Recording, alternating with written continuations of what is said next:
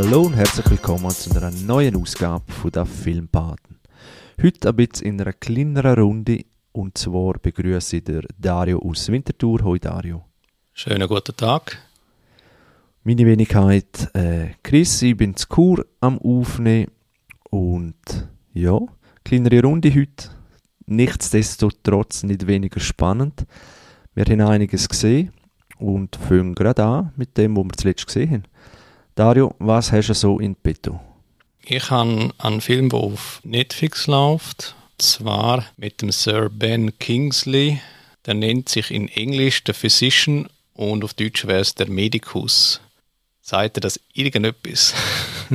der Medicus, ja, aber er spielt einen Mentor oder so, oder? Genau, er spielt wirklich den, den Medicus, also soweit ich es richtig in Erinnerung kann, ist das im Mittelalter so ein, ein Heiler oder wirklich ein... Ja, der Arzt von früher, nicht so. Eigentlich äh, der Vorgänger wirklich von einem modernen Arzt, kann man sagen, wo, wo es wirklich, glaube gesamtheitlich anschauen tut, die Menschen, die kranken Menschen und entsprechend heilen tut. Und er ist eigentlich wie so ein bisschen, gibt dem Film den Namen, aber eigentlich ist ein anderer äh, Akteur der Hauptdarsteller. Und äh, das ist einer, wo also spielt zu, so um das Jahr 1000 um und es, ist ein, es geht um einen Engländer, der über mehrere Umwege dann eigentlich eben im Osten landet oder genauer gesagt dann in Persien. Und er will dort wie vom größten Heiler lernen. Und das ist eben der, der Ben Kingsley als Medikus. Und der Hauptdarsteller, der will dort wie wirklich sein Novize werden und dort von ihm lernen. Und äh, ja, ist ein Familienfilm. Eigentlich nicht, hätte jetzt fast gesagt. Aber es ist eigentlich. Für Jungen auch. Ja, es ist eigentlich mehr so, ähm, es ist ein Film, wo man ein typischer Kinofilm, würde ich sagen, ähm, vielleicht nicht mit allzu viel Action, aber es hat so wie die Formel von einem typischen Kinofilm. Es hat ein bisschen Romanze, es hat die, die Intrigen, die Konflikte, die Wendungen. Und der, der Ben Kingsley als äh, Medikus dort den Film auch wie Träger, er tut ihm wirklich den Stempel aufdrucken und ja, er, er macht es eigentlich nicht schlecht. Also ich habe bei dem Film wirklich nicht viel Erwartungen gehabt.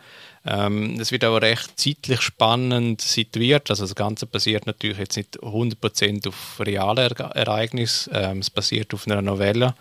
Aber es ist nichtsdestotrotz spannend zu sehen, wie es ungefähr im weitesten Sinn vor 1000 Jahren ausgesehen hat. Eben so dass irgendwie eine Blinddarmentzündung irgendwie schon damals ein Todesurteil war oder irgendwie Zahnschmerz oder so immer, dann hast du einfach recht schnell das Problem gehabt. Vor allem eben, ähm, wenn nicht unbedingt im, im Iran damals gelebt hast, wo so der Vorreiter war, die Sachen, also eben äh, Behandlung von Krankheiten und Kranken und du eben halt quasi von England herkommst, wo vieles ist noch irgendwie mit Aberglauben verknüpft und nicht wirklich mit wissenschaftlichen Fakten und eben, wenn dann wie eigentlich versuchst, den, kranken Leuten zu helfen. Und ja, es ist einfach spannend, ihn äh, zu begleiten, den Novize, wenn er eben zu den Erkenntnissen kommt, ähm, eben mit seinem Mentor zusammen und das Ganze wird eigentlich wirklich noch zeitlich recht cool verankert, wo dann, glaube ich, irgendwie, also es ist irgendwie, glaube ich, ein bisschen Geschichtschreibung gewesen, dass irgendwie Seldschuken, glaube ich, die Perser angreifen haben wollen. Ähm, und das ist, der Konflikt spielt eben auch noch mit ihnen. Also darum ist es noch ein bisschen nebenbei noch ein Geschichtslektion, aber ja, mich interessiert das eh generell recht stark und darum hat mich das dort auch noch abgeholt, der Film.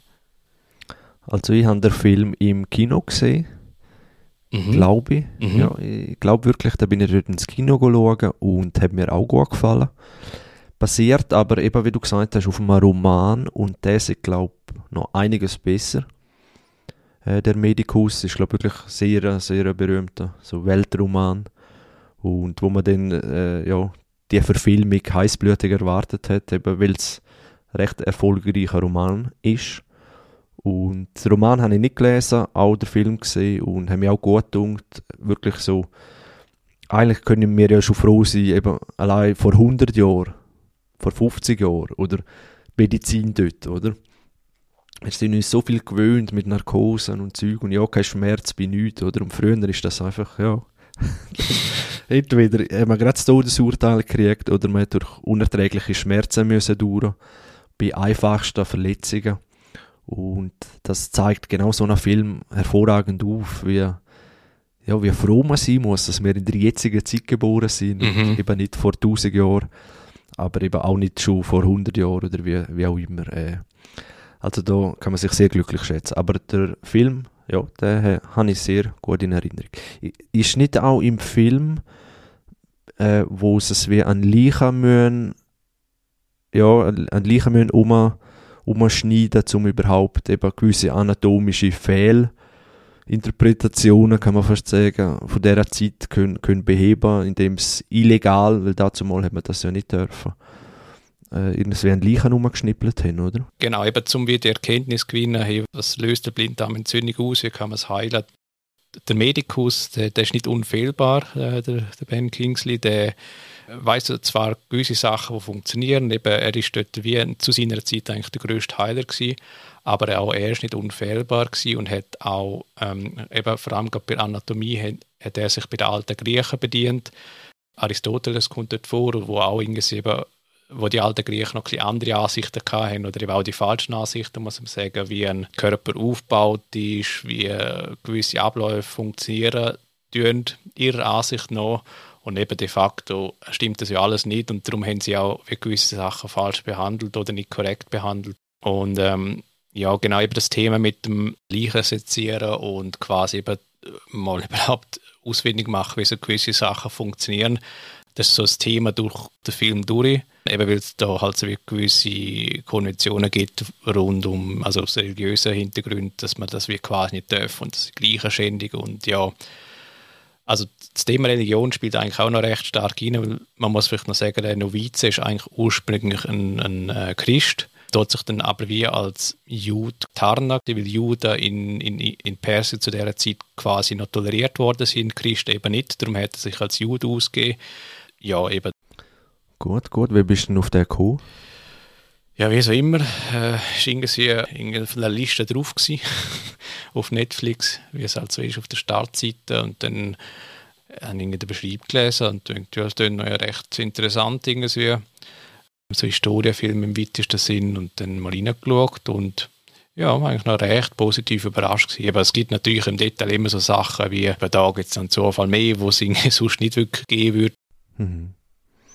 Ja, das äh, kann ich vielleicht gerade der Bogen schlagen mit so filmischer Inszenierung, wo wahrscheinlich in echt nicht ganz so abgelaufen ist. Und zwar also wenn es dir recht ist, außer willst du nicht etwas sagen? Nein, nein, nein, ist gut. Und zwar habe ich gesehen und muss sagen, das Herz ist richtig freudig äh, in, in freudiger Schlagposition gewesen, wo ich gehört habe oder gesehen habe, dass die neue Narcos-Staffel Narcos Mexiko rausgekommen ist. Und ich glaube, du bist auch ein bisschen Narcos-Fan.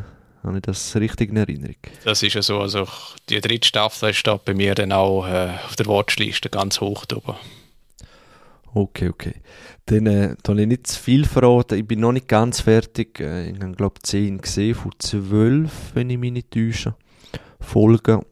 Und ja, wer auf Drogenkartell, Mafia und, und Intrigen und eigentlich ist es auch nichts anderes als Game of Thrones, einfach im äh, mexikanischen Drogenkartellmilieu äh, steht. Ist, wird wirklich voll bedient. Die zweite Staffel hat mir sehr, sehr gut gefallen äh, von Narcos Mexiko. Und jetzt eben die dritte und da wird ein bisschen beleuchtet. Ich glaube, es wird dann erst, falls dann die vierte kommt, dort richtig beleuchtet, aber so ein bisschen der Aufstieg vom El Chapo.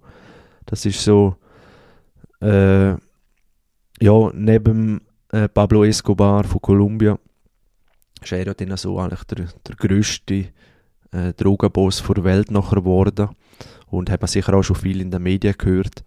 Äh, und vor kurzem, ich glaube vor ein paar Jahren, hat man ihn dann geschnappt und ist glaube in den USA ausgeliefert worden. Äh, so weit ist man äh, noch nicht in Narcos Staffel 3, Narcos Mexiko. Aber äh, ja, man sieht das so, dass er am Anfang ist er einfach so ein kleiner lokaler Drogenpatron, sagen sie so schön. und ja, wenn er dann langsam, und man weiß es so im Hinterkopf, aha, der wird einmal richtig groß und dann nimmt es ein Wunder, wie das so äh, ja, seine Weg geht.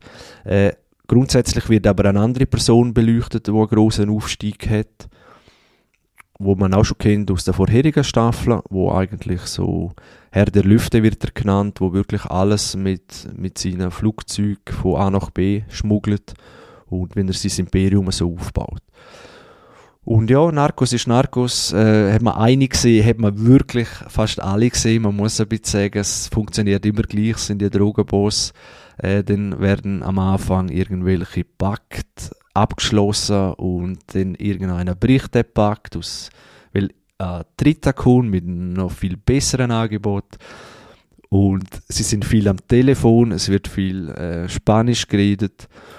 Und das ist Narcos. Das ist einfach. Und, und zwischen denen noch die Amerikaner, äh, die EA-Agenten, die auch noch mitmischen wollen und auch noch ein Spiel treiben und auch Interesse haben zum Durchsetzen.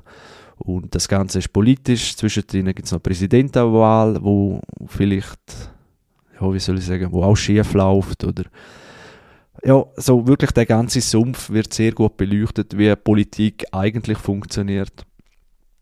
Und aber wie gesagt, was ich ein bisschen kann ankreiden hat man einige gesehen, hat man alle gesehen. Und was ich gemeint habe mit Bruckschlo von vorher, wo du gesagt hast, dass Film ist halt ein bisschen inszeniert ist und vielleicht nicht eins zu eins so.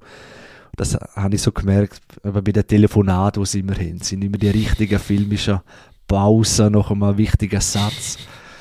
Äh, es ist einfach so, so telefoniert niemand auf dieser Welt. So richtig filmisch perfekt Pause an den richtigen Moment und dann sind Sitzen auf der anderen Seite und dann wieder. So ein bisschen stilisiert, kann man sagen. Ja, es ist sehr, sehr stilisiert, oder? Und, aber wer Spanisch gerne, ja, gerne gehört oder als Spruch gerne hat, der ist einfach mit Narcos, ich glaube, die beste Sprachschule für Spanisch. Man lernt dann zwar vielleicht auch ein bisschen anderes äh, Vokabular. Die falschen Wörter.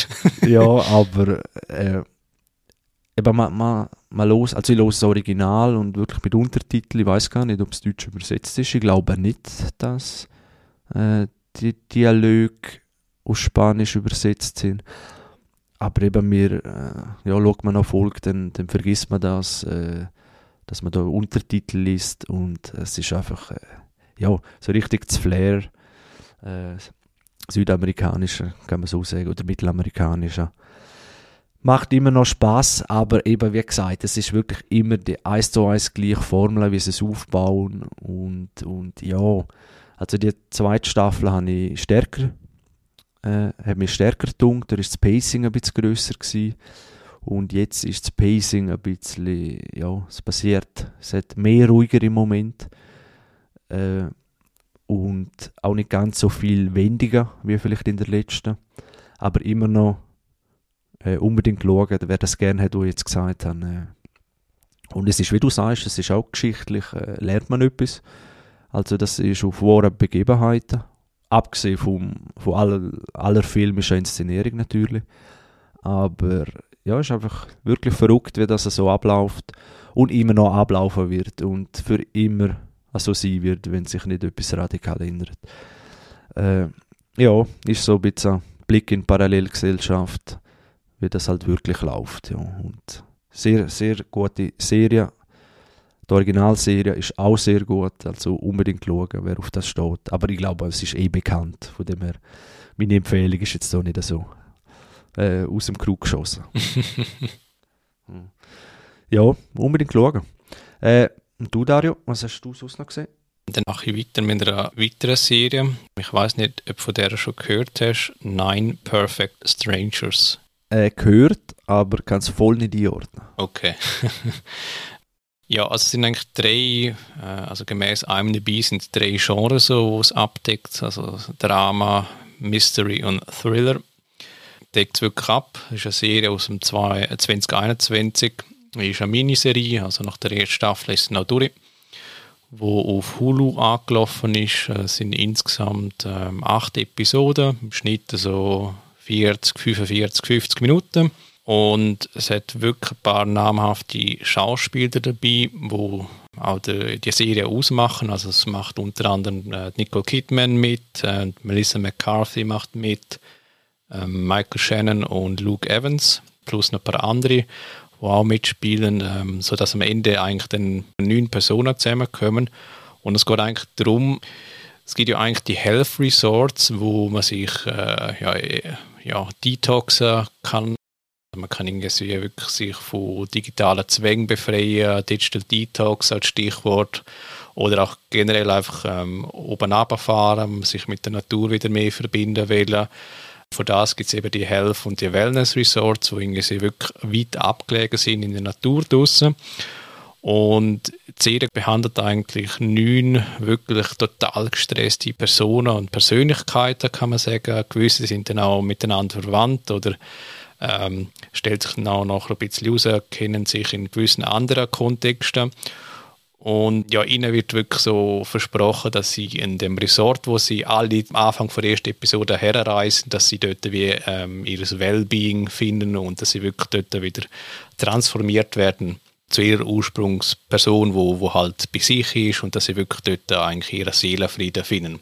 Also wirklich alles so mit viel Hoffnung versehen und die Hoffnung, die gibt eigentlich primär eine Persönlichkeit und das ist Nicole Kidman. Sie spielt dort eigentlich wie eine, eine russische, ja, ehemals russische, russischstämmige CEO von so einer Fortune 500 Unternehmen in Amerika, wo wirklich total gestresst war, in einem Burnout gelandet ist und dann eigentlich eben den Entschluss für sich gefasst hat, hey, nein, ich möchte jetzt da ja den Weg korrigieren, den ich eingeschlagen habe in meinem Leben. Ich möchte mich eben wieder ein bisschen mehr zu mir selber finden.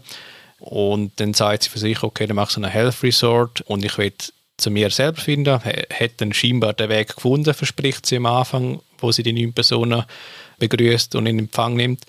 Und sie verspricht, dass diesen neun Personen ebenfalls, dass sie eben da ihre Seelenfrieden finden werden. Und eben, wo dann jetzt so langsam das Mystery-Element dann wirklich am Anfang recht schnell reinkommt, ist, du weißt nicht unbedingt, mit welcher Methode sie den Frieden quasi hervorbringen will.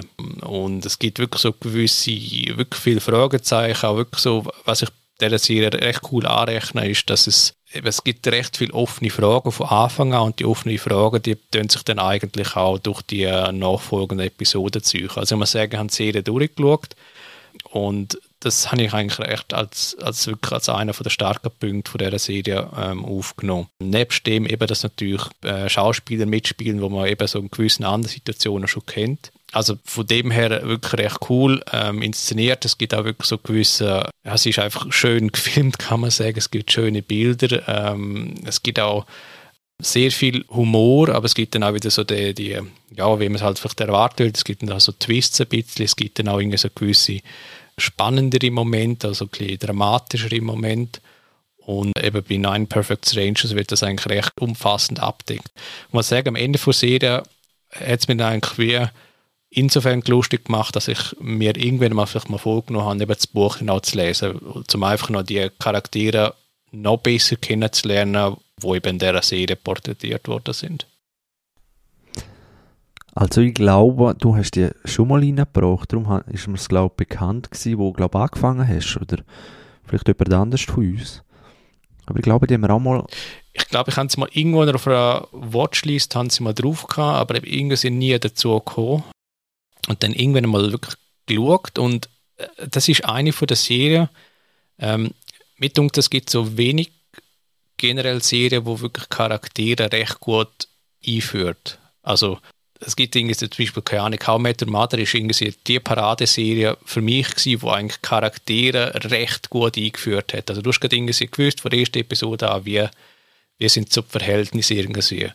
Und also eben How Met Your Mother ist dann irgendwann so ein Thema geworden, dass dann die Charaktere irgendwie verwässert worden sind, je länger es dann irgendwie sie angedauert hat, aber jetzt sind schon recht mit einem Höhepunkt haben sie schon angefangen und Nine Perfect Strangers dort für mich auch recht stark anfangen, indem sie eben die, Herausforderung recht gut meistert, neun für dich völlig fremde Personen recht gut charakterisieren und, und dir vorzustellen. Eben die Brücke haben wir ja früher auch schon geschlagen zu Der Hobbit, wo du ja neun Zwerge hast und du weißt nach drei Filmen nicht, nach neun Stunden nicht, äh, wer die eigentlich sind und es geht dringend so auch im Hinterteil vorbei, oder?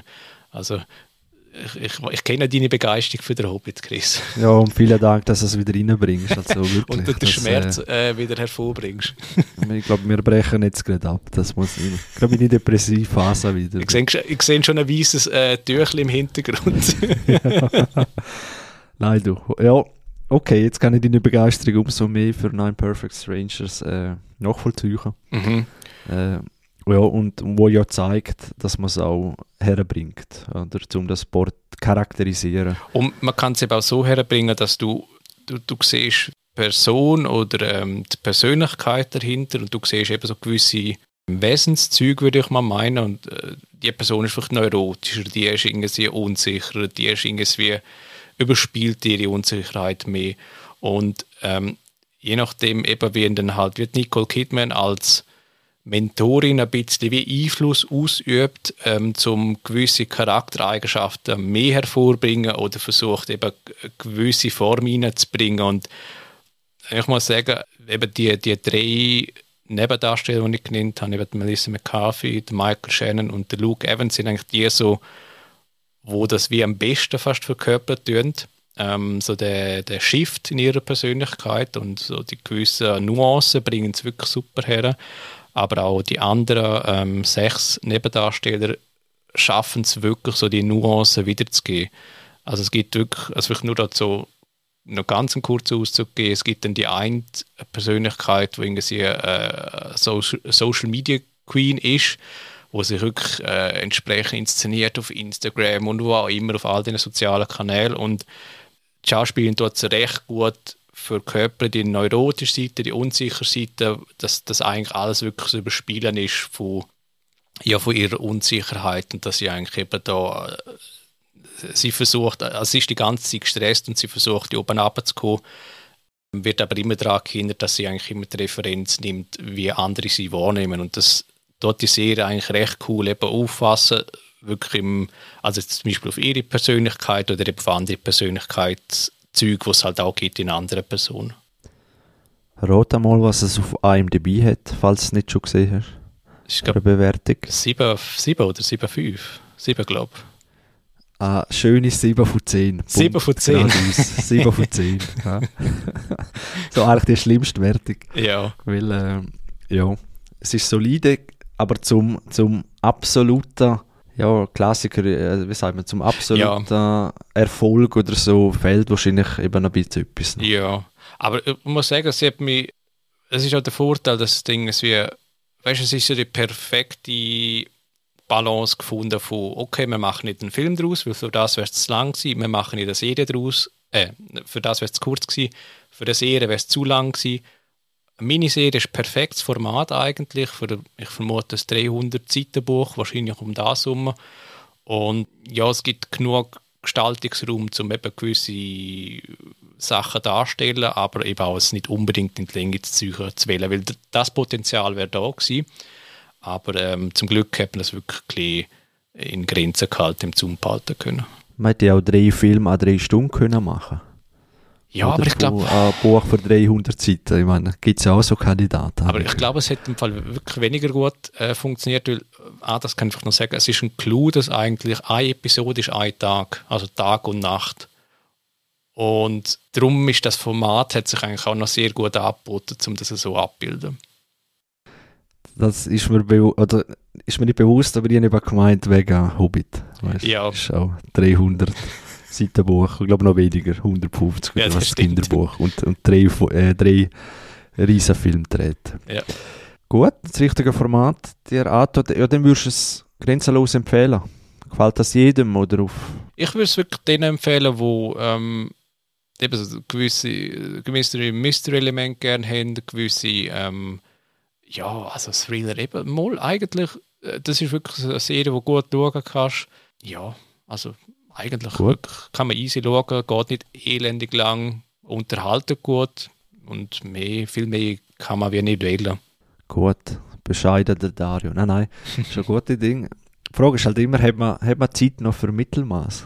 Also es ist also nicht mehr... Also gehobenes, gehobenes Mittelmaß. Ja, ja, aber eben, vielleicht lieber gehobenes, lieber gehobenes Mittelmaß statt irgendwie, ich weiß auch nicht, auf der Suche nach der Perfektion sterben will.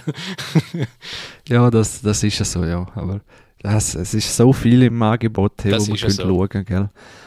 Aber darum losen ihr ja uns. Bei uns kriegen ihr die 7 von 10 und alles drüber und über die auch sehr viel drunter. Also eigentlich alles.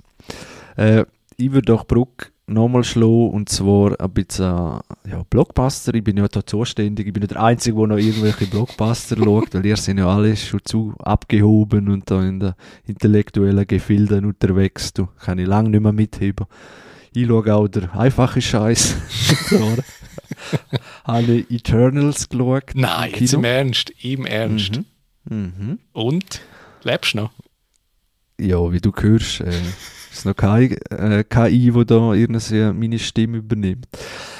Ich bin es wirklich, ich habe es überlebt und es ist gar nicht einmal so schlecht. Das haben wir fast gedacht. Haben wir fast gedacht. Äh, fangen wir doch vorne an und zwar mal beim Cast. Da kommen Wörter wie Angelina Jolie. Eigentlich hätte ich die Überleitung müssen nehmen und nicht da von Blockbuster reden. äh, Angelina Jolie spielt mit, Selma Hayek, der Kit Harrington und äh, wie heißt jetzt da der Richard Madden, kennt man beide von Game of Thrones zum Beispiel. Und noch ein paar andere, äh, wo eigentlich der Cast oder wo die Superhelden Eternals spielen. Bin es gar nicht sicher, wie viele das sind. Etwa neun oder so. Äh, und zwar sind die Eternals äh, Superhelden vor keine Ahnung wie viel, 10.000 Jahren oder unendlich langer Zeit sind sie schon auf der Erde oder 5000 Jahre. Und die Eternals sind ein Gegenstück und das sind Deviants. Und Deviants, wie es schon ein bisschen so tönt, Devil, Devil, äh, sind ja böse und sind noch ein bisschen älter als die Eternals sogar, aber vom gleichen Schöpfer, nämlich von äh, wie heißen die wieder? Celestial, so, so Celestial, äh, sind die Obergötter vom Universum, wo beide Rassen, die Eternals und Deviants, geschaffen haben. Äh, viel mehr darf ich nicht einmal sagen, weil es dann schnell einmal in den Spoilerbereich geht und das wäre eigentlich schade, wenn man den Film wirklich noch schauen will. Äh, Gibt es dann da so eine, ja, eine Auflösung oder wie das alles Thema spielt. Die Eternals haben eigentlich die Aufgabe, zum Deviants äh, in Schach zu behalten aus welchen Gründen auch immer. Am Anfang einfach, weil sie die Bösen sind. Und dann hat dann alles noch ein bisschen eine andere Ebene, aber es ist jetzt nicht äh, so, äh, ultra mindfucking oder irgend so etwas, aber ja, es ist halt ein bisschen anders, als man das denkt von Anfang an. Und ja, die Regisseurin, äh, sie ist die, die Nomadland gemacht hat, wo, glaube Oscar nominiert oder nein, sogar Oscar gewonnen hat. Mhm.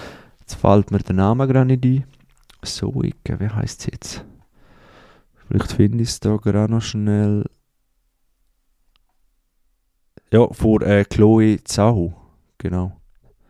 Chloe Zahu, Nomadland, ist berühmt für so weite Einstellungen, so natürliches Licht und ja, so fast schon arthausige Bilder.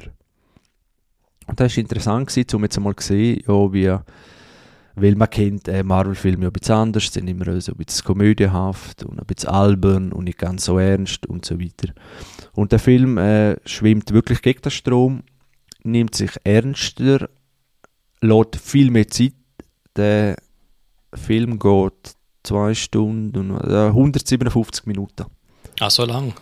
Ja, wow. sehr lang, lässt sich Zeit und ja, ist zum einen die Stärke, zum einen die grosse Schwäche, weil halt über die auch nicht allzu viel passiert. Dann wiederum äh, eigentlich eine riesige Geschichte, das, was ich am Anfang angetönt habe, von dem Zimmerspiel, von den Göttern oder gottesgleichen Wesen, die eigentlich viel zu stark sind und ewig lang leben und was bringt das eigentlich alles mit sich und so. Da kann man ja mega viel ja, eigentlich ausschöpfen aus dem Ganzen. Und was vielleicht auch so eine gewisse Arroganz von gewissen erklärt, weil man halt einfach schon so lange lebt und einfach äh, ja, wie Superman ist, dann ja, kann man sich vielleicht nicht mehr so in, in, in Probleme von Normalsterblichen einfühlen und so weiter. Aber es kommt alles ein bisschen trotzdem zu kurz und man hat auch das Gefühl, dass es sehr, sehr obwohl es ein universeller Handlungsstrang ist oder eine universelle äh, Auswirkung hat, tut sich das doch wie ein Kameraspiel, äh, Kamera, ein Kammerspiel an. Also sehr wie begrenzt, weil nur sie haben es wie die Probleme und es sind immer die, die, die, die grosse Gefahr von dass jetzt da das Universum auf dem Spiel steht und so weiter, das können sie gar nicht recht. Also eigentlich das Problem von der modernen Star Wars Filme ein bisschen. Genau, genau. Ja. Ja, es ist etwa so, weil es, oder auch, ich kann es ein bisschen, so wie auch bei äh, John Wick oder so, wo ja so eine Parallelgesellschaft ist, wo aber so denkst, oh, das, das ist so, das ist einfach nur so kapselt für sich, oder? Mhm. Es hat keine richtige Auswirkung auf irgendein, auf dein Leben, auf mein Leben. Es ist einfach, die regeln das alles unter sich, dass, egal was dort passiert, das ist nur unter sich so. Hat man einfach das Gefühl, mhm. auch wenn es natürlich anders ist. Und das hat man da auch ein bisschen. Es ist halt so fokussiert auf die Leute, ja, dass man gar nicht recht Tragweite so äh, ja, erfassen kann. Und ja, aber wie, wie, gesagt, es ist kein schlechter Film. Es ist, äh, CGI ist etwa so ein bisschen komisch. Es ist so ein bisschen Doctor Strange-mäßig, wo halt da immer so die Barriere, da die, die Kreiselbarriere und so weiter, da haben sie einfach ein bisschen auch, auch so, nicht jetzt die Kreiselbarriere, aber so die goldige Ring und so. Und es sieht etwa so ein bisschen cheesy aus. Äh, das ist mir noch ein bisschen aufgefallen. Und sonst, eben der Cast finde ich gut. Ist wirklich, äh, die spielen, spielen das solid, aber es fehlt, das wäre einfach Fleisch, es fehlt, dass wir mhm. man schaut den Film und sieht und denkt, oh, das ist eigentlich gut inszeniert und so weiter, aber irgendwas fehlt, um jetzt so wirklich äh, ja, die Langweile, die zwischen denen so ein bisschen entsteht, weil es halt wirklich eben sehr viel Zeit lässt, wo da, ja, wo, wo halt ganz ein anderes Pacing als bei allen Marvel-Filmen, was ja gut sein kann. Aber äh, wenn man auch schaut, es ist nicht schlecht, aber es ist vielleicht so eine 6,5 von 10. Okay. Das ist eigentlich verdammt schade, weil eigentlich, also jetzt, wie du so erzählt hast von, von den Celestials, wo die anderen zwei geschaffen haben, das ist ja eigentlich, das wäre der Stoff für die Epic schlechthin eigentlich, oder? Also die Epic kommt auch am Schluss vom Film zum Zug. Mhm. Okay. Äh, muss ich wirklich sagen, das ist äh, Attack of Titans, oder wie heißen da der Film da mit mhm. Sam Rarrington oder in Ja, ja, genau, er. da und am Schluss da die Titanen und so, die sind auch schon groß und so, aber äh, da kostet dann noch. Guckt man auf seine also, Kosten. Das ist eine andere Hausnummer da, wo dann so, äh, ja, die Götter halt, oder? Und das heißt, vor Epicness äh, ist das schon eigentlich, äh, ja, mehr Epicness geht eigentlich nicht, würde ich mal sagen. Ah, sogar. Vor, okay. vor Ausgangslage. Mhm. Ah, von Ausgangslage allein jetzt, oder? Auch wie es gemacht haben. Ja, es wird dann eben nicht recht so ausgespielt, weil du denkst immer, die Bedrohung, die ist jetzt nicht so. Ja. Ja. Es wird sich schon etwas finden, so, so in dieser Art. Also, obwohl eben dieser Epicness. Oder das Gleiche kannst du wieder Star Wars nicht oder äh, nicht mehr Sternzerstörer, wie heißt der neue? Sonnensystemzerstörer. Ja, ja äh, wo auch denkst, boah, das ist ja ultra krass und so, aber es hat das wie keinen emotionalen Impact oder also wie, dass sich da betroffen fühlst, obwohl das ganze so ein System auslöst. Und das Gleiche ist ein bisschen da. Hm. Aber ja, eigentlich wirklich schade, weil eben, also, das hat mich ja wirklich so gestört bei, bei den modernen Star Wars-Filmen. Es, es ist irgendwie eine Waffe, die gleichzeitig drei Planeten zerstören kann. Oder? Und, mhm. und dann siehst du irgendwie einen Strahl, der irgendwie die Planeten zerstört. Und es lässt dich halt total kalt, weil eben du hast voll nicht den Kontext, wer dort lebt. Äh, du hast keine, keine Menschen kennengelernt mit irgendeiner Persönlichkeit, mit einer gewissen Geschichte dahinter und dann siehst du einfach ja irgendwie äh, das Bild in einem, von einem PC produzierten ja, Grafik oder Visualisierung, die einfach irgendwie kaputt geht. Und das ist irgendwie, ja, dann nützt die ganze Inszenierung irgendwie nichts, oder? Das ist eigentlich schon traurig, sehr traurig. Ja, das ist wirklich sehr schade, wenn er so, ja, wie du gerade gesagt hast, oder so, so, das ist so krass, oder so völkermordstechnisch oder mhm. genozidmäßig und, und nachher wird einfach darüber Also eben bei den Eternals und so versteht man es, das unsterbliche Wesen sozusagen, oder? Und dass die dann ja, anders umgehen, aber man nimmt dann wie auch ein bisschen die Haltung von ihnen, oder? Und weil einem der menschliche Bezug zu sehr fehlt. Er wird zwar schon hier und da mal dargestellt, aber es ist, ja, und man ist sich auch schon einfach zu viel gewöhnt von Marvel und so, dass es dann halt gleich gut kommt und so weiter. Das ist ja, ja, ich habe jetzt nicht will spoilern, aber mhm. ich glaube, ja. Ja. Äh, aber es ist nicht so schlecht, wie man denkt hat. Man kann, kann man sich wirklich anschauen. Versucht einmal ein bisschen was anderes. Und allein für das, muss ich sagen, finde ich schon gut. Mhm, mhm. Dass einmal ein bisschen einen anderen Weg gegangen wird. Es ist ein bisschen wie, ah, wie heißt sie da? Ja, der Marvel-Film, wo auch nicht so. Sie, wo da Endgame am Schluss noch rettet. Äh, äh, Captain Marvel. Nein. Captain Marvel. Captain, ja, wir zwei. Captain Marvel? Oh, Captain Marvel, Captain stimmt. Marvel, Captain Marvel, ja. okay. Ist ein bisschen so, sie ist auch ultra stark und so und kommt auch arrogant über oder weißt du, so ein bisschen. Äh, und ja, er glaubt ein bisschen die gleiche Problematik dort. Mhm. Ja. Aber kann man sich geben. Okay, cool. Den, was hast du noch gesehen, Dario? Yes, den haue ich noch an Doku raus. Ich glaube, die habe ich noch nicht genannt, The Inventor. Out for Blood in Silicon Valley. Ja, Silicon Valley ist schon mehrmals genannt worden. Äh, erwähnt worden, aber nein. Okay. Yes, also es ist ein HBO-Doku aus dem 2019 und es geht um Theranos oder Theranos und es geht um Elizabeth Holmes. Hast du von der schon mal gehört? Das sind so allerweltsnamen, Holmes und Elisabeth und nein. Wie fange ich da stell dir mal den Steve Jobs vor. Was wäre die Konsequenz irgendwie auf, auf äh, wenn es jetzt eine Frau sein müsste, in Anführungszeichen, und eben es sollte irgendwie ein CEO sein, wo eben eine Frau sein sollte und eben auf Steve Jobs macht, dann hast du eigentlich... Ah, jetzt weiß ich, wer das ist. Weißt wer das ist? Ja, der hat da ein gutes Produkt will auf den Markt werfen. Ein vermeintlich gutes Produkt. Ah, gut, ja, ja, das ist in den Medien überall. Aber ja. erzähl du. Genau, also es, ist, es geht wirklich um die, eben die, es ist die jüngste Selfmade-Milliardärin äh, mit 19 Jahren. Ähm, ist damals äh, auch ein Dropout gewesen, also sie ist, ähm, glaube ich, nicht Highschool hat sie glaube noch gemacht, aber dann nachher ist sie glaube ich Richtung Stanford gegangen, ist dann dort aber äh, wieder abgesprungen und dann hat sie eben ähm, Theranos gegründet. Das ist dann auch irgendwann immer so, ich glaube mit 10 Milliarden US-Dollar ist das dotiert in der Börse. Also das ist wirklich ein riesiger Laden gewesen, also wirklich sehr hoch bewertet.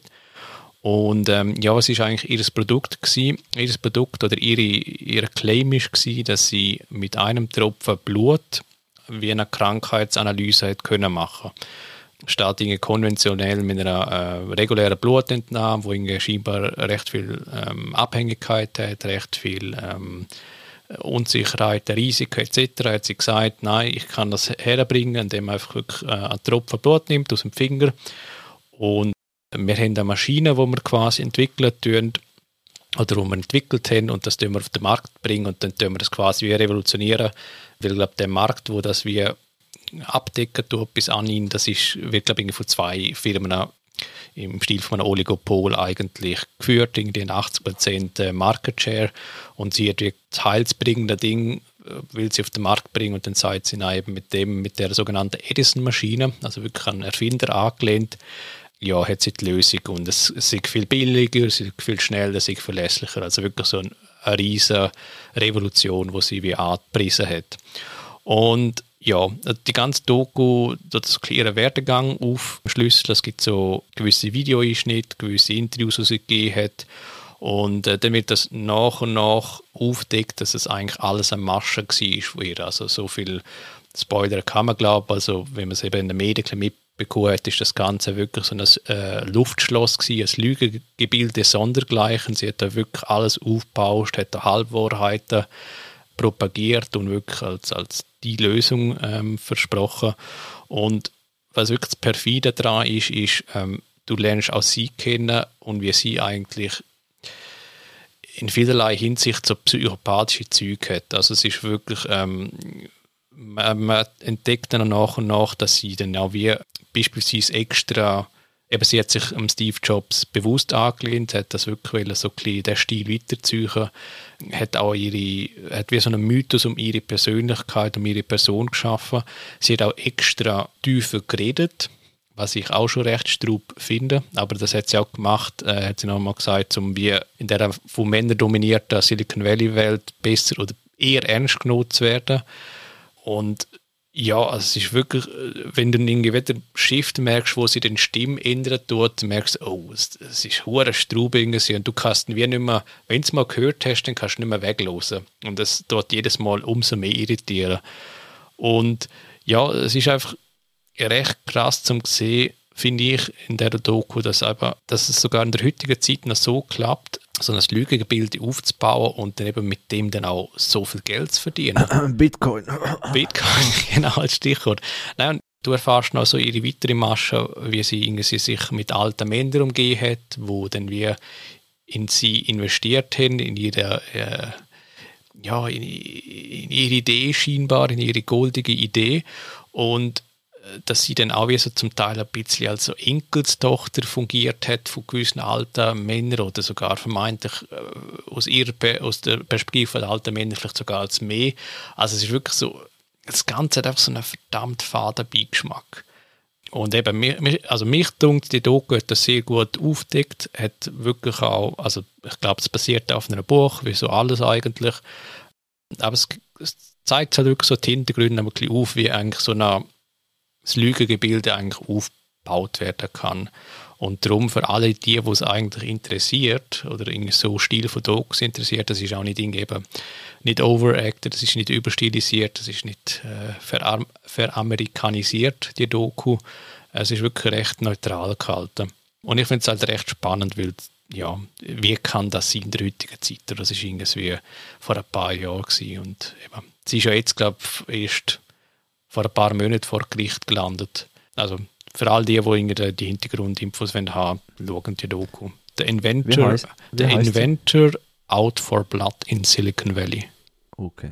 Und kriegt man im Internet? Im Auf Internet. HBO, oder was ist H ist ein HBO-Doku, ja. Okay, ja. okay. Wird es, glaube ich, auf Sky oder irgendwo wahrscheinlich verfügbar Ich denke, ja, ja, voll. Also, aber Gut. Spannend, spannende Sache.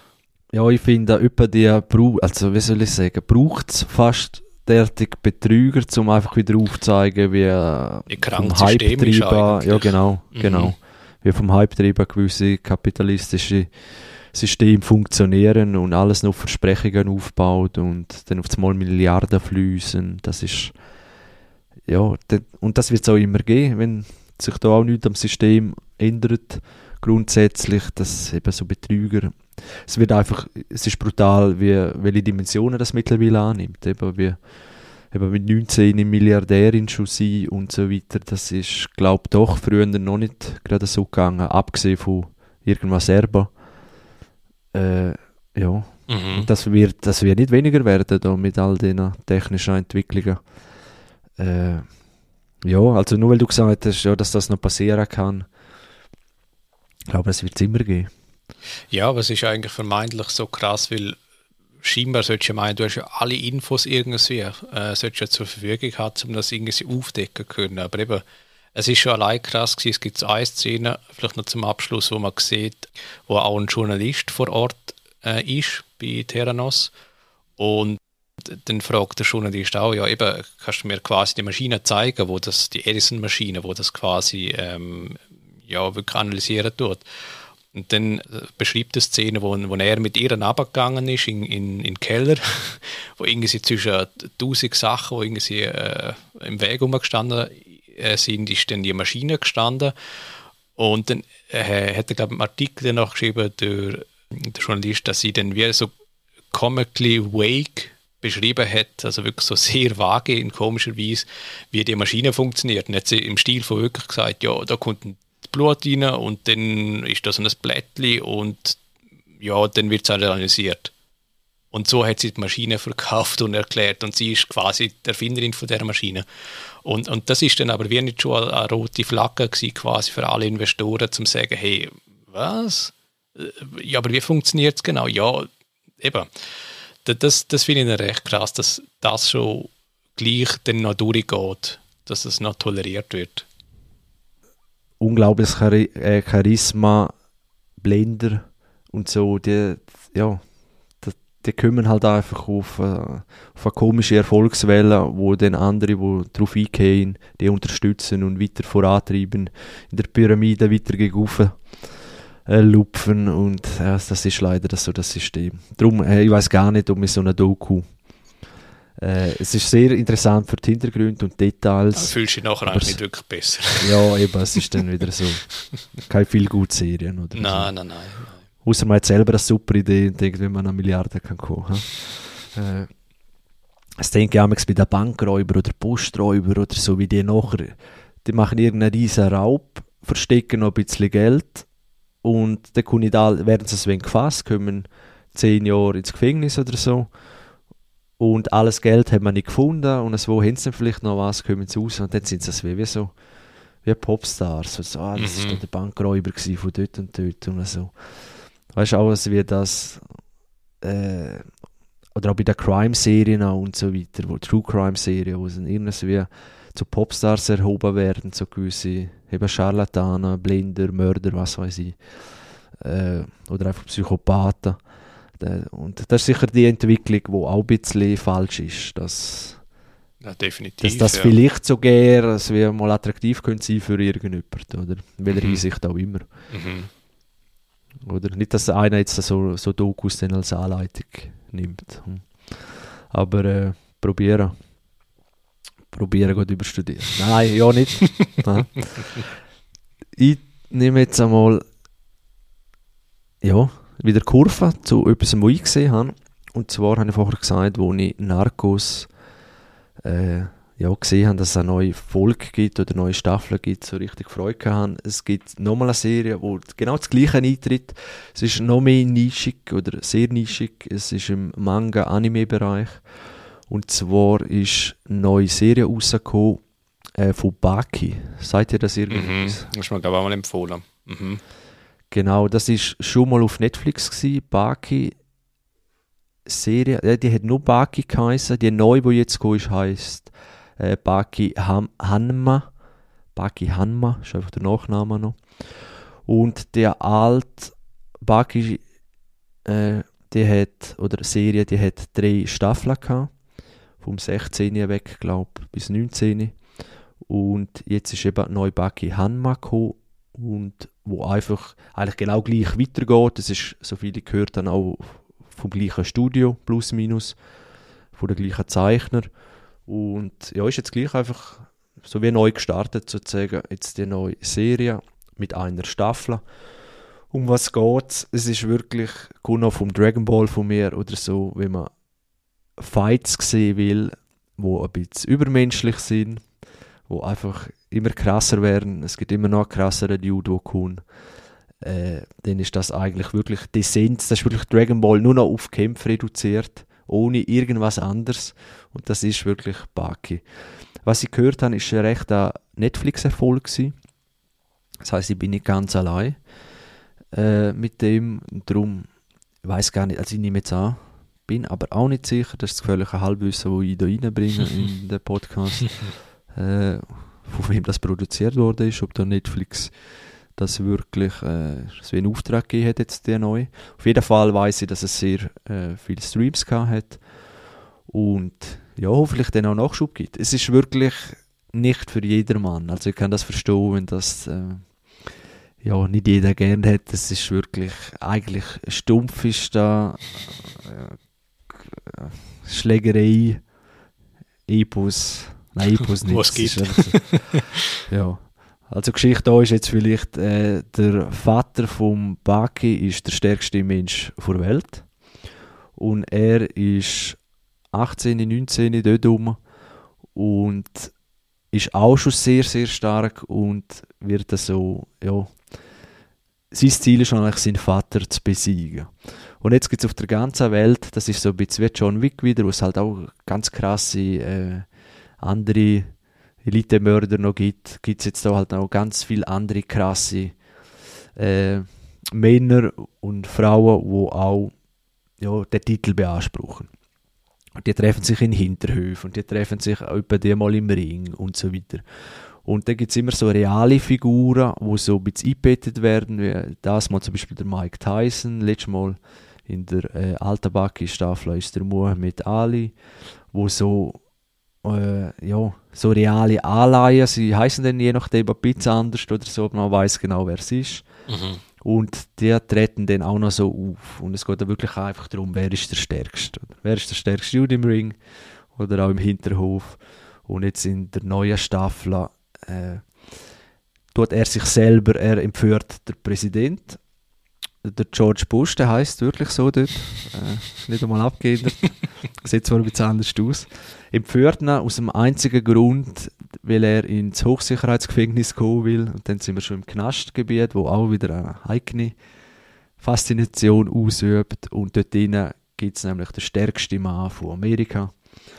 Und den will er dort besiegen. Und um das geht es in der neuesten Serie und Staffel. Mhm. Und wie gesagt, ist sehr gewaltverherrlichend, ist muskulös zeichnet. Das, äh, das, ja, man kann es gar nicht recht erklären. Entweder steht man auf so irgendwo, äh, auf irgend so Fights im Anime-Genre oder halt nicht. Wer wirklich Dragon Ball oder so Fights oder Naruto und so weiter das gern hätte, ich glaube, Baki, ja, Baki, kann man ja. mal reinschauen. Ja. Basiert auch eben auf einem Manga und gibt da noch viel Stoff, um dann das äh, ja, weiter noch in Animes verpacken. Hoffen wir, es kommt. Mir gefällt das sehr, sehr. Warum? Das gehen wir jetzt nicht drauf ein, wahrscheinlich eine tiefere psychologische. ja. Wenn man mal gemobbt worden ist oder irgendwas, dann äh, denkt man, ah, jetzt wäre es schon geil, wenn man dann einfach mal könnte austeilen oder so. Und ich glaube... Und in perfekter ja, Choreo wahrscheinlich, oder? ja, in perfekt und in übermenschlicher Manier und...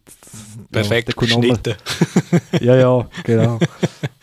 Es ist wirklich, äh, ja, wer auf das ein bisschen steht, der kann sich das geben. Cool. Im gleichen Zug, muss ich noch kurz den Bogen schlagen, nachher kannst du wieder sagen, äh, habe ich auch noch Berserk gesehen. Sagt ihr das etwas? Berserk ist auf Netflix. Leider jetzt habe ich es nicht mehr gefunden. Ist es ein Anime, oder? Das ist äh, auch beides. Also es gibt es als Manga und auf Netflix ist ja, der Anime gekommen. Und zwar sind es drei Einzelfilme gewesen. Das Goldene Zeitalter 1, 2 und 3. Das ist also wirklich ein Anime-Film, wo ja, um eine Stunde oder ein bisschen mehr äh, gehen. Und dann gibt es nebendran aber auch noch der, also Anime als Serie. Den habe ich auch noch nicht gesehen. Und äh, der Storyline ist eigentlich die gleiche von der Serie wie auch von dem Film. Einfach eben in Film verpackt und in Serie. Und ich habe den Film gesehen und ich muss sagen, heiliger Bimbam. Äh, also, wenn man da so auf Anime, ja, es geht halt auch wieder um Fighting, um zu kämpfen, aber die Geschichte selber, die ist auch ziemlich, ziemlich derb, muss ich sagen. Äh, hat dann auch so ein, zwei Szenen drin, wo oder so Schicksal, wo beleuchtet werden, wo so ja, wo einem richtigen so nachgehen oder man denkt, boah, wie geht jetzt das weiter? Äh, es ist nicht nur, also es hat ein bisschen mehr Substanz äh, als Baki. Baki geht wirklich nur um, um zu kämpfen. Mhm. Und Berserk, da ist wirklich noch ein bisschen mehr, also Berserk geschrieben, wie Berserker oder so. Äh, ist wirklich mehr dahinter, kann man dann auch so gerne philosophisch und so weiter beleuchten. Und hat auch sehr krasse Szenen drin. So für Anime. Gut, vom Anime kennt man es ein bisschen, eben, dass es schon härter ist als normaler Zeichentrick. Aber hat da wirklich auch für Anime auch harte Szenen drin. Und geht eigentlich um einen Söldner, Guts heißt er, wo so im Fantasy-Mittelalter von Europa also es hat so, so Mittelalterzeit, mhm. wo sie halt auch noch mit Schwertern kämpfen. Und ja, trifft dort auf eine andere so Rebellionstruppe, wo er sich dann anschließt und dann geht es so gegen, äh, ja, gegen so Regierungsarmeen äh, und so weiter, wo sie sich dann aufbäumen. Und ja, mehr will ich gar nicht verraten. Das ist wirklich sehr guter Story-Arc. Äh, kann man sich, wenn man auf Anime steht und auf das, was ich jetzt gesagt habe, unbedingt anschauen. Noch vor Baki, glaube ich, trifft, äh, ja, trifft noch mehr auf Wohlwollen von, von Zuschauern als der Bibaki, wo wirklich sehr, sehr spezifisch auf, aufzukämpfen ist. Aber Berserk kann ich wärstens ans Herz legen, ist wirklich sehr. Einmal eben in, äh, Film gesehen, 1 bis 3, das Goldene Zeitalter, der Golden Age. Äh, jetzt weiß ich halt nicht mehr genau, wo man es kriegt, weil auf Netflix habe ich es gerade nicht mehr, nicht mehr gesehen, aber ihr findet sicher Mittel und Weg, falls Im, euch das interessiert. Im Internet. Gut. Mhm. Du, Dario, hast du noch was im Petto? Yes, ich habe noch einen letzten Film im Petto. Und zwar ist es ein, äh, ich würde mal sagen, äh, Nischenfilm. Ähm, Nischenfilm aus dem Sci-Fi-Genre, wo nicht so bekannt ist. Ähm, der nennt sich Captive State. Hast du von dem schon mal gehört? Nie was gehört, nein. Nie was gehört. Okay, ich habe vorher auch nicht. Ähm, haben irgendwo auf einer Liste gesehen, dass das äh, nicht wie Cloverfield sieht, wie der Film, wo Alien oder Obrig äh, zum Thema hat, wie Captive State. Einfach ein bisschen auf realistischer trimmt. Also Captive State hat eigentlich eine ähnliche Prämisse. Ähm, ist ein Film aus dem 2019, ähm, wo der Rupert Wyatt äh, Regie geführt hat. Und was noch cool ist, er spielt Vera Farmiga spielt mit, äh, quasi in der Rolle von einer femme fatale. Dann haben wir ähm, Ashton Sanders, das ist, ähm, spielt die Hauptrolle eigentlich, ist ein äh, recht junger äh, afroamerikanischer Schauspieler. Und dann haben wir noch zu guter Letzt den John Goodman als Polizist, als Detective, ähm, wo er recht, äh, ich finde, eine recht coole Rolle hat in dem Film. Und äh, die Ausgangslage vom Film habe ich auch recht spannend gefunden. Das war eigentlich äh, Auslöser, gewesen, dass ich es äh, geschaut habe. Der Film spielt im Jahr 2027 und zwar eine Dekade nachdem die Aliens gekommen sind und eigentlich, ähm, ja, eigentlich die Menschheit besiegt haben und eigentlich den Planet besiedelt haben. Und äh, was speziell ist, es gibt einen Waffenstillstand zwischen den Aliens und den Menschen. Also wirklich so ein Nicht-Angriffspakt kann man sagen, wobei eben ähm, die Aliens eigentlich Overlords sind. Also sie sind wirklich die Herrschaft über die Menschen. Und das Ganze spielt in Chicago und der Film behandelt dann eigentlich auf, äh, also wird aus der Perspektive der Menschen gezeigt. Es gibt eigentlich Zeiten von der Rebellen, die eigentlich Widerstand leisten wollen gegenüber den Aliens. Und da gibt es eine Art wie die ähm, Jägerseite, ähm, so eine Art äh, Polizeiseite, wo eben mit den Aliens ähm, quasi der Pakt geschlossen ist, respektive eben die Bedingungen der Aliens quasi Gefolge leisten wollen. Und äh, eben die Rebellen, die menschlichen Rebellen eigentlich besiegen wollen. Und eben der John Goodman, der ist auf der Seite der Jäger, auf der Polizeiseite und eben der Ashton Sanders, das ist eben einer, der im Widerstand ist. Und der, der, Film behandelt eigentlich wirklich so als Oberthema kann man sagen, ja, mache ich mit im Widerstand oder äh, ja, tue ich mich quasi der, der Obrigkeit, quasi unterordnen. Und ich habe gedacht, als ich den Film gesehen habe, es ist ein recht ein kurzer Film, also ich würde mal sagen anderthalb Stunden, nicht irgendwie ein drei Stunden Epos. filmisches Werk, also wirklich recht kurz. Und eben, was ich recht cool gefunden habe, ist äh, irgendwie der, An der Ansatz, dass es eine Dekade nach der Eroberung ist. Ich glaube, das gibt es nicht so viel. Und was ich auch noch recht cool gefunden habe, ist, es gibt wirklich so ähm, die, äh, die Ästhetik oder die, die Perspektive wirklich aus der Perspektive der Menschen und wie die Menschen eigentlich die Aliens wahrnehmen. Was wirklich cool ist, ist, dass die Aliens nicht wirklich immer 100% gezeigt werden. Sie werden mehr angedeutet. Es gibt so gewisse, ähm, du siehst so ganz schnelle Einstellungen oder ganz kurze Einstellungen von, wenn irgendwie Aliens angreifen und so. Und das ist so recht befremdlich, weil es wirkt so wirklich auch ein anders irgendwie.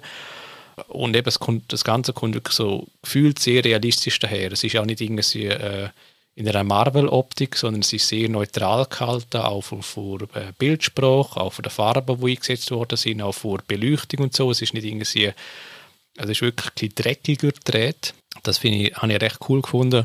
Und das ist auch wie so die Stärke, eben so die gewissen Einstellungen, plus eben gepaart mit dem John Goodman, äh, wirklich so als abgehalfter Detective, ja, wo, wo eben die, die Jagd auf die Rebellen quasi leitet.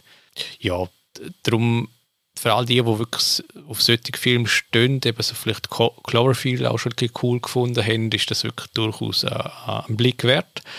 ja, ich würde sagen, so ein leicht überdurchschnittlicher Sci-Fi-Flick. Und Sci-Fi, wo gezeigt wird, oder äh, Special Effects, die sind so weit solid? Die sind solid. Ähm, eben natürlich ist es nicht irgendwie eine Multi- 100 Millionen Dollar Inszenierung, aber ähm, die, mich hat es die Effekte, die gezeigt werden, haben gut ausgesehen. Und mir jetzt, ich habe eine, so einzelne Szene gehabt und gedacht, hey, es hat cool ausgesehen, das mag ich jetzt gerne nochmal anschauen. Und mich dunkt die Bedrohung, die wird recht gut gezeigt von den Aliens. Ähm, es hat mich auch ein bisschen an äh, District 9 erinnert, wo auch so die, äh, wie ist dort schon wieder die Ausgangslage, dass dort Aliens sind ja auch dort gekommen und dann ja auch, ich glaube Südafrika ist dort besetzt unter anderem, nebst natürlich auch in den anderen Ländern und Kontinenten. Und mich hat es auch gedacht, die, die Bedrohung, die ist recht wahrnehmbar bei Captive State und ähm, ja, eben natürlich, es gibt vielleicht so ein bisschen Schwächen im Dialog und eben so gewisse Darsteller sind dann gleich nicht irgendwie ohne Zweifel oder über alle Zweifel erhaben und es gibt auch, ich glaube schon gewisse Logiklöcher, wenn man wahrscheinlich länger darüber nachdenken würde, aber ja, eben wenn man sich darauf einlädt, dann ja, dann finde ich es eigentlich ein recht ein, ein, sympathischer Film, würde ich mal meinen. Gut, ja, District 9 ist, glaube ich, die Ausgangslage anders, dass die Aliens nicht die Herrschaft haben sondern ah, immer noch die Menschen und sie so in den Slum abschieben. Ah, stimmt, das ist gerade anders eigentlich. genau, also vom Feeling her wahrscheinlich gleich. Ja, vom Feeling Aber, her, ja. Gut, interessant. Ja, ich habe da auch mal einen angefangen, den ich noch nicht erwähnen weil ich mal noch weiter schauen Jetzt weiß ich nicht einmal mehr genau, wie der heißt. Oats Studios, glaube ich. Oats. Oats? Heißt jetzt der Netflix. Muss ich selber schnell schauen, noch kurzer Jingle. Ja, Oats Studios, also OATS. Ja. OATS. Ah, das sagt mir, glaube ich, irgendetwas. Und wo auch, das ist, glaube ich, so äh, Black Mirror-mäßig sind das so Folgen, immer mit so apokalyptischen Ausgangslagen. Mhm. Und habe ich angefangen, die erste, erste Folge, und die Folge, also besser kann sie fast nicht anfangen. Also wirklich auch die Aliens sind gekommen äh, haben die Menschheit unterjocht und, und fangen an, so langsam den Planet umzutransformieren. Äh, so. Das stoßen ihre Gas aus, dass sie dann besser können schnaufen, dafür die Menschen also, schlechter. Terraforming so eigentlich ein bisschen. Genau, ja. genau. Mhm. Und ja, hat also wirklich, es gibt so eine Szene, gerade so kurz am Anfang, wo so siehst, der Eiffelturm, wenn er so mit Leichen behangen ist, wo es halt eben so das Exempel statuieren oder warum es genau die voll mit Leichen behangen haben. Aber so richtig apokalyptische ein, zwei Szenen, wo du denkst, oh, ja, also der Kampf ist schon verloren. Mhm, mhm, oder? Und es gibt aber eben so ein, zwei Rebellen noch, die dann da dagegen sind. Ich habe sie nicht einmal ganz noch gesehen, immer noch angefangen, weil dann irgendwas dazwischen gekommen ist. Äh, ja, vielleicht ist auch das Budget schon am Anfang alles drauf gewesen, ich weiß es nicht, muss mal noch weiter schauen. Ich habe mich jetzt nur gerade sehr erinnert an das, was du gesagt hast. Ich habe gerade nachgeschaut, ist denn das, ich komme nicht ganz draus, sind das so wie Kurzfilme? Und ja, eben wie Black Mirror, so, wie sagt man den? Äh, weißt du, wo immer neu anfängt. Aha, so An Anthologie-Style genau, ein bisschen. Genau, ah, okay. so was ich weiß, ja. Mhm, mhm. Ah, okay. Ah, wie Black Mirror, einfach mehr im Sci-Fi angelegt. Äh, also wirklich im ja. Sci-Fi ist so auch ein bisschen Black Mirror, aber das sind ja immer nur so zehn Jahre voraus oder wie wär's oder sowas wie. Mhm. Und das mhm. ist wirklich äh, weit in Zukunft. Oder, oder ganz halt andere, eben, wenn halt wirklich Aliens kommen oder so. Ja, okay. Ah, cool. Und das ja. läuft auf Netflix? Läuft auf Netflix. Mhm. Kann ich leider nicht viel mehr dazu sagen, weil ich es eigentlich gar noch nicht erwähnen aber das tönt so sehr wie das. Tönt recht ähnlich, ja. Genau. Ja, können wir vielleicht mehr dazu sagen, wenn wir es einmal geschaut haben. Dann habe ich noch etwas gesehen, und zwar auch im Kino. Wäre jetzt interessant, wenn du auch gesehen hast, äh, Last Night in Soho. Mm, sagt mir gar gerne nicht im Fall. Sagt dir das gar nicht, denn die Wintertour ist mir ab vom Schuss. um was äh, geht's denn? Weißt, ist momentan überall. Okay. Also überall äh, ja, stoßt man da ein bisschen drauf. Und zwar ist das der neue Film von Edgar Wright, ah, wo auch okay. Baby Driver gemacht mhm. hat zum Beispiel. Ja. Und spielt mit zum Beispiel mit Anya Taylor-Joy, heißt die, glaube ich, die auch Damengebiet ja. gemacht hat. Mhm. Sehr charakteristisches Gesicht, eben man... Man kennt es. Ja, man kennt es einfach, oder? ich glaube, da sticht sie wirklich hervor. Mhm. Äh, geht darum, dass wie heißt denn sie da? Thomasin McKenzie, sie ist die Hauptdarstellerin, äh, neben der Anya Taylor-Joy. Und zwar geht es darum, dass sie, also in der jetzigen Zeit, also Thomasin McKenzie, äh, ist ein bisschen äh, verwirrend. Das sind wie zwei Hauptdarstellerinnen, die aber die gleiche Rolle spielen, oder was? Nein, aber nicht in der gleichen Zeit. Äh, es geht darum, dass Thomasin McKenzie, ich weiß jetzt nicht, wie es im Film heißt, äh, Ellie, genau.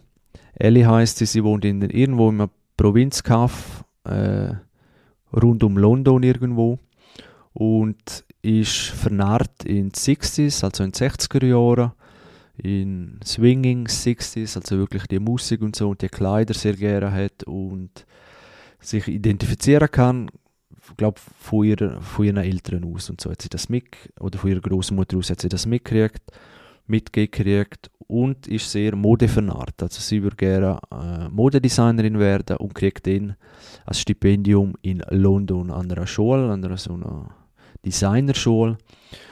Und ja, dann geht es darum, wie sie das denn eigentlich kriegt und in London ankommt und dann zuerst einmal mit London, mit all dem Dreck und eben nicht unbedingt Glamour, wie man auch gemeint hat und so weiter konfrontiert wird weil sie halt eben aus einem Provinznest kommt, äh, wo alles heile Welt ist, wird sie dort ein bisschen konfrontiert und dann muss ich gerade überlegen, weil ich will nicht spoilern, das wäre fatal. das ist wirklich schwierig, um das zusammenzufassen. Auf alle Fälle also ich werde ihn vielleicht anschauen, darum vielleicht nicht zu viel Spoiler, ja, ja, wenn es geht. aber es passiert dann... Ja, es geht dann darum, eben, sie ist sehr mit den Sixes verbunden, oder? Ja. Und was man halt sagen kann, auf welche Art auch immer, für das muss man dann den Film schauen. Äh, bin gespannt, wie das andere Zimmer gefasst sind. Wahrscheinlich viel professioneller als ich. also, du, du machst mal Lust, auf, dass man den Film gleich irgendwie schauen will. Das ist ja eigentlich auch schon mal die Hauptsache. Ja, weil mit jedem Satz könnte man etwas spoilern, wo man echt nicht sollte. Aber es geht, ein Teil vom Film spielt dann auch in der 60s, sage ich es so. Ja. Äh, er switcht eigentlich wirklich zwischen diesen zwei Ebenen. Du kannst es ein bisschen sehen, da du den ja auch gesehen hast, wieder äh, 30, 13 Floor, Floor ja. mhm. das wir unmöglich aussprechen können. Mhm. Äh, das 13. oder die 13. Etage. Wo dort auch so hin und her wechselt, oder? Äh, dort sind es glaube ich nicht 60er, sondern so, ja, nicht 20er, 30er Jahre oder was es dort mhm, haben. Genau und da halt mit der 60s. Und der Film ist visuell sehr gut, hat Edgar Wright mäßig, wie man es kennt, auch Baby Driver und so, viel Musik, wo integriert wird, ist doch, also ich muss immer sagen, das ist das bessere Stadtmusical, oder? Ja. Weil wenn es noch mehr wäre, noch mehr Gesinge und Getanze und so weiter, dann wäre es einfach ein Musical. Und der Edgar Wright versteht das ziemlich gut, dass er eigentlich wie ein Musical machst, ohne dass es ein Musical ist. Mhm. Ja, voll. Oder dass man halt Musik in Szenen einbindet, irgendwas wie, ja, einfach stimmig und äh, halt viel mehr als das andere machen, oder? Und wirklich auch Musik, wo man selber noch kennt. Äh, wie gesagt, ist eh alles covered worden von früher, von dem her. Mhm. Dann, aha, das war einer von den Sixes. Denkt sicher der eine oder andere. Mhm. Äh, ja, und dann geht es halt um ihre Erlebnis in London und mit ihrem Bezug auf 60s, wo es dann eben hin und her schaltet, warum, das verrate ich jetzt nicht. Endet, das kann man vielleicht sagen, die Genre ist, ja, kann man so Psycho, Thriller, Horror. Ja, okay. Also kann man Horrorfilm bezeichnen, würde ich sagen. Der, der Horrorfilm nicht gerne hat, ja, der wird eine harte Zeit haben. Mhm. Vor allem so ab der zweiten Hälfte. Und das ist einerseits, also ich bin großer Horrorfan und auch so Psychothriller und so weiter, das gefällt mir sehr gut. Und da ist es halt immer so in der Ambivalenz zu, zu, zu der 60s, zum Fröhlichen, zum, mhm. zu dieser Musik. Und dann denke ich immer so, das habe ich bei Baby Driver auch schon ein bisschen gehabt, wo sich der Film nimmt sich sehr ernst, oder? Ja. Und fängt eigentlich so gut viel an, oder? So richtig, ja, so lässige Musik, äh, alles ist tiptop und so würde der Film fast auch schon funktionieren, oder? Wenn der als vielleicht actionlastig oder auch nur als, als äh, Charakterporträt und so weiter, wenn der, oder eben wie Damengebiet oder einfach Mhm. so weiter plätschert, oder? Mhm. Würde das auch funktionieren als stimmungsvoller Film. Mhm. Aber er driftet dann immer ins Ernste, ins, oder jetzt in dem Fall ins Horror ab und so, was mir sehr gut gefällt. Ich denke nur, es ist nämlich noch schade, weil vom anderen gibt es auch ein zu wenig Film. Weißt du, so wirklich die, Es, ja, braucht, die, es braucht eigentlich zwei Varianten vom gleichen Film, das wäre eigentlich so Ja. recht spannend. weil ich hätte das wirklich auch einfach weiter gerne geschaut, mit dem fröhlichen Aspekt, muss ich sagen, weil es einfach so Spaß macht, eben mit der Musik, die reinkommt, mit den genialen Szenen, die gut, Schaugs äh, gut schaugespielert sind und ja, das, das fällt mir einfach so ein bisschen auf, oder? Dass es als wenn dann ähm, Kurve nimmt und dann wird es düster. Mhm. Aber Mhm. genau das macht der Film auch gut, also wirklich sehr gut. Und äh, bis am Schluss ist man gefesselt, man hat dann selber mal Theorien und so weiter, die sich dann vielleicht nicht bestätigen oder schon. Ja. Man hat dort ein bisschen etwas, was man kann rausnehmen vom Film, äh, was da eigentlich überhaupt passiert, was man sieht. Und dann kommt es am Schluss vielleicht doch anders, vielleicht auch nicht, je nachdem, wie gut man das predikten kann, voraussehen kann. Und sehr stimmungsvoller Film, eine absolute Empfehlung von mir. Eben wie gesagt, es ist nicht einfach nur so ein gut Film, sondern äh, man muss ein bisschen Horror behaftet sein. Ja. Weil sonst kann es einem dann, ja, Die Teilszenen sind wirklich äh, Härte treffen. härter, wer jetzt Horror nicht gewöhnt ist, oder? Ja, okay. Also wirklich eine Empfehlung, ja. Kann man wirklich schauen. Ich glaube, eben, darum geht er auch ein bisschen um in den Medien und so weiter, weil er, glaube durchwegs bis jetzt auch noch nicht viel Schlechtes gehört. Wird aber nicht, kann ich gerade von wegnehmen, auch nicht so gehypt wie jetzt gerade eben Squid Game und all das andere Zeug, dass einem ja der, der Hype gerade abschrecken würde. Mhm. äh, weil sonst hätte ich auch nicht geschaut. Und ja, so eben Edgar Wright-Film ist immer spannend. Äh, ich glaube, kann man neuerdings nichts falsch machen, wenn man so in einen Edgar Wright-Film geht. Äh, bin ich gespannt, wenn äh, du oder auch die anderen Filmpartner das dann gesehen haben. Besonders der Adi ist, glaube ich, auch sehr auf äh, Edgar Wright. Mhm. Ja, ich bin auch ein Äh, großer Fan von ihm. Habe immer gerne gesehen. umso spannender, was du denn sagst. Ich weiß zwar, dass du Horror nicht so. Ja, es, Äh, es kommt darauf an, glaube ich, welcher Horror, wenn er irgendwie so es klingt so blöd, wenn er wie hergeleitet ist oder irgendwie, weißt, nicht, eben, ich bin nicht so Fan von Jumpscares, das finde ich eben, das habe ich auch schon mehrmals gesagt, das finde ich so recht cheap irgendwie, aber wenn er wie so situiert ist, äh, dann ja, Ja, das ist er. Er hat aber zwei, drei, und zwar auch klischeebehaftete. Äh, weil eben, ich denke immer, warum muss man jemanden, der eh schon verängstigt ist und so, einfach von hinten packen? Aha, obwohl man, ja, so ein obwohl man nur der Kollege ist, oder? Ja, ja. Obwohl man nur der Kollege ist und so. Das gibt ein, zwei Dinge, wo er sich leider nicht kann lösen von den Klischees, aber das ist so wenig. Das ist wirklich nur ein, zwei Szenen und der Rest ist äh, origineller. Okay, ja. Ah, cool. Dann spannend. Gut. Ja, ich habe das Kino recht unterstützt in letzter Zeit. Ja, tönt Äh, er noch. Hast du noch irgendwas gesehen? Nein, für den Moment bin ich ausgeschossen. Bist du durch? Ja. Ich auch. Äh, abgesehen von so kleinem YouTube-Geschmäus, wo man jetzt nicht erwähnen muss. Ja, dann würde ich sagen, wäre es das gewesen. Folgen uns doch auf Facebook, auf Twitter, auf Instagram und wo ihr uns auch überall finden könnt, äh, auf allen gängigen Kanälen, könnt ihr uns folgen und up to date sein, wenn wir wieder neue Folgen schalten oder sonstige News haben. Folgen uns und ja, sonst bleiben gesund, gehen ins Kino, schauen Serie. Bis bald. Ciao miteinander. Ciao zusammen.